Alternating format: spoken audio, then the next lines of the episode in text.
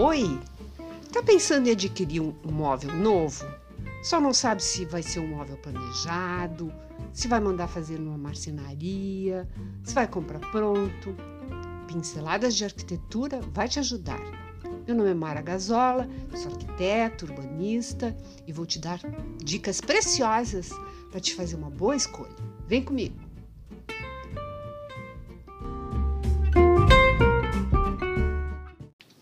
Comprar um móvel novo é uma grande decisão, porque envolve planejamento, custos, tempo, um bom profissional, uma loja de confiança. Então eu resolvi dividir em duas partes. Nessa primeira parte de hoje, nós vamos falar sobre que tipo de móvel melhor responde às nossas necessidades. E na segunda parte, eu vou definir os aspectos técnicos dessas escolhas, os tipos de materiais existentes no mercado, as, os MDFs, MDPs.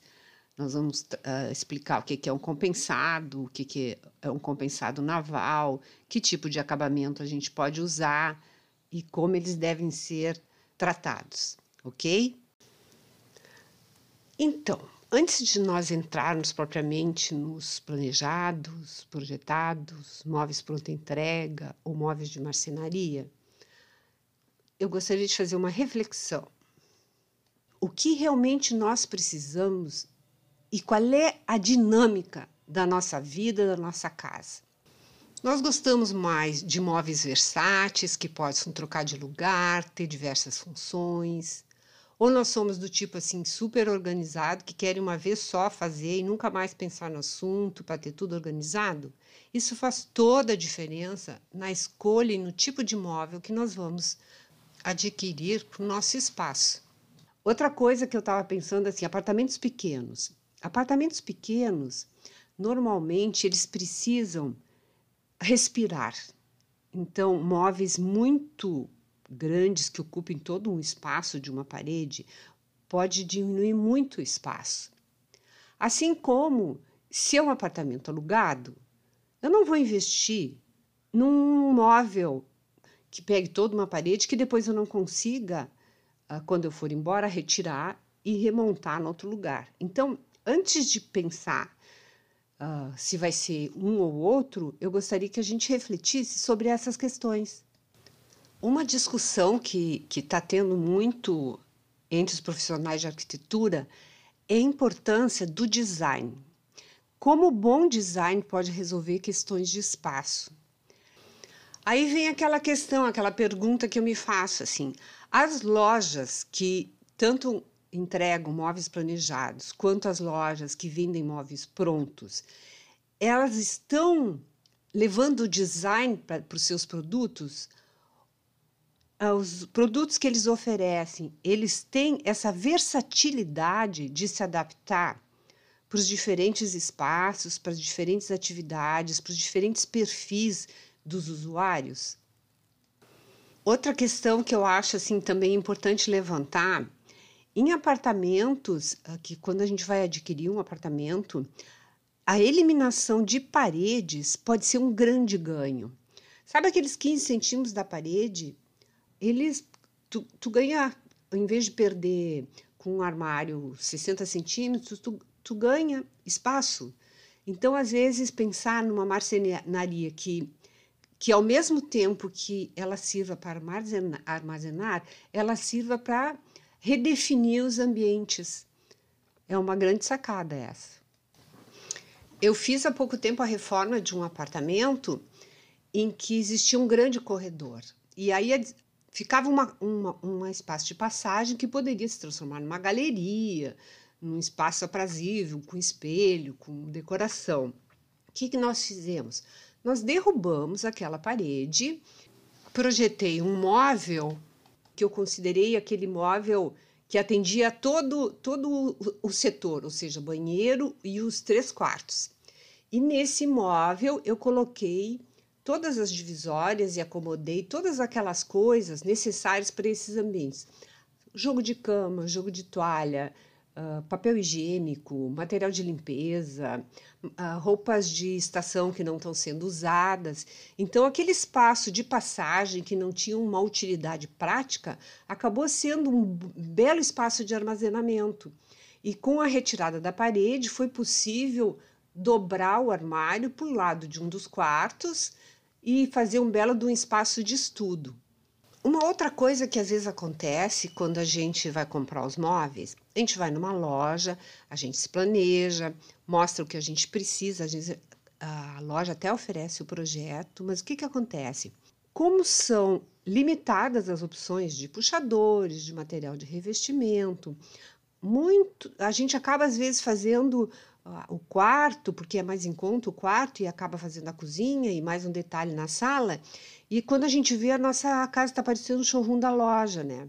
Então, é importante a gente começar a olhar as, nossos, as nossas necessidades com um olhar mais divertido. E também menos, como é que eu posso dizer, menos ortodoxo, talvez, né? Pensar assim, de repente, pegar dois, dois módulos de um armário pronto ou planejado e no meio colocar aquela cômoda linda de madeira natural que tem um valor sentimental, que pode ter um lindo um espelho ou prateleiras onde possa ser colocadas suas coisas mais preciosas. Isso dá um respiro, dá uma personalidade, uma, uma visual única para o seu pro teu espaço. Uma outra combinação também, de repente, a cozinha, a parte de baixo da cozinha planejada, e em cima fazer uh, um outro tipo de móvel, de um, móvel aéreo colorido, uh, brincar com diferentes cores, diferentes tons de madeira, misturar cores com texturas. Também é uma, é uma, uma, fica uma produção bem mais personalizada. E se, digamos, o móvel que a gente vai encomendar não tem aquele detalhe que nós gostaríamos, uh, dá para, por exemplo, pegar a porta e levar num bom, um bom pintor com, que tem uma boa técnica, fazer uma laqueação, fazer, enfim, a cor que a gente quer. Também é uma possibilidade. Tem um pouco mais de custo, mas vai ficar aquele móvel dos sonhos. Em vez de fazer aquele. A outra coisa que eu estava pensando aqui que eu acho importante quando eu falo em deixar o ambiente respirar, é dar uma certa profundidade que os móveis, às vezes, completamente fechados, não dão. Então, não ir até o teto, uh, uma altura máxima de até 2 metros, 2 metros e 10, que é a altura de uma porta, deixar o espaço superior para botar uh, decoração, folhagens, uh, colocar alguns nichos, uh, brincar com determinadas texturas, determinadas cores. Isso vai dar uma dinâmica, uma versatilidade e, e, não vai ficar com aquela cara de paredão, assim, vai dar essa transparência, esse respiro que eu falo tanto. Os móveis planejados normalmente eles são módulos sob medida e tem uma certa modulação que não permite muita variação e muitas vezes fica ou faltando ou sobrando espaço na que a gente tem, né? Acho que às vezes uh, não é um problema. Eu acho que aquele fechamento que normalmente se faz ao redor do armário para ele parecer embutido, eu não usaria. Eu deixaria 60 centímetros já é o suficiente para a gente botar uma poltroninha, uma prateleira e transformar num cantinho de leitura, ou colocar folhagens, uh, prateleiras ou nichos, ou até mesmo um quadro bonito. Acho que a gente pode aproveitar esses espaços uh, que a modulação do móvel planejado não permite, para realmente uh, usar ele, não, não esconder. Eu acho que é uma boa, é uma boa solução, assim. Eu acho que. Bom, a ideia então é essa: é não se prender num único tipo de móvel, é usar da criatividade, de bom senso, pensar bem naquilo que a gente precisa e misturar, sabe aquela, aquela história assim, aquela jeans básica com uma camisa de seda para festa ou com uma camiseta t-shirt branca básica para o dia a dia? Então a gente faz essa brincadeira assim de misturar produtos de uma qualidade maior com outros produtos com, mais acessíveis e aí a gente consegue fazendo esse mix ter tudo organizado, bonito e estiloso. Bom, vamos lá para as explicações técnicas bem rapidinhas. Qual a diferença entre o MDF e o MDP? O MDF ele é mais compacto ele é usado mais para acabamento, tá? Ele é uniforme, homogêneo, para pintura fica super bem, mas ele não suporta peso e ele é muito pouco resistente a montagens e desmontagens e também para a umidade, por isso que ele é mais usado para as portas externas.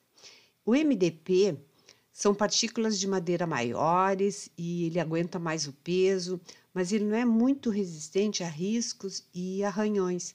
Então, ela, é ele é mais utilizado para uma estrutura uh, de, e as prateleiras e as partes internas, tá bem? Já o compensado são lâminas de madeira prensadas, coladas com resina e, tá, e dá para deixar aparente ou usar lâmina de madeira. Está está sendo muito utilizado aqueles risquinhos que faz a, a, é como se fossem camadas, né? Tá, tá se usando bastante. Tanto é que tem marceneiros que fazem, coloque aquela lâmina, aquela fita de acabamento, imitando o, esse detalhe do compensado. E o compensado naval, ele resiste bem mais à umidade, né? Ele é muito utilizado em móveis de cozinha e banheiro. Os acabamentos. Uh, os acabamentos são muitos. Pode ser usado a folha de madeira natural, que fica um acabamento lindíssimo e é bem mais caro. A laca, que exige uma mão de obra bem qualificada, porque é colocada uma massa, é feito lixamento. Existe também a possibilidade da tinta automotiva, que fica que é infinitas cores, muito lindo o acabamento também. Assim como o laminado melamínico, que é mais durável, tem um preço mais acessível, mas o visual eu acho assim um pouco falso. A não ser que tu use aqui, aproveite esse visual e use assim aquelas cores fortes, brilhantes, com uma pegada bem colorida, bem divertida. Aí fica bem. Uh, os puxadores, eu particularmente acho que quanto menos puxador melhor, tá? Porque o puxador ele marca muito e, e, encarece também, né? Então eu acho assim, fazer cava ou aquele sistema de que a gente aperta e ele abre sozinho e fecha, isso é bem importante. Uh, para portas grandes, eu sugiro que se use um esticador para não empenar, né? E cuidar para que sempre tenha respiro dentro dos armários para evitar qualquer tipo de mofo, tá? Eu acho que com essas com essas informações vocês conseguem ter uma boa ideia de como vocês devem negociar o móvel de vocês. Quanto às madeiras, sempre é bom e aconselhável madeiras certificadas e de reflorestamento. Sustentabilidade sempre, né? E quanto ao acabamento da madeira, quanto mais natural, melhor. Há muito tempo já não se usa muito verniz, muita resina. Uh, é comprovado assim botar, colocar duas camadas bem feitas de uma cera natural e polir, ela garante uma sobrevida maravilhosa para madeira, porque hidrata, nutre, ela sempre vai manter aqueles veios, aquele, aquela naturalidade ao toque que é tão gostoso de,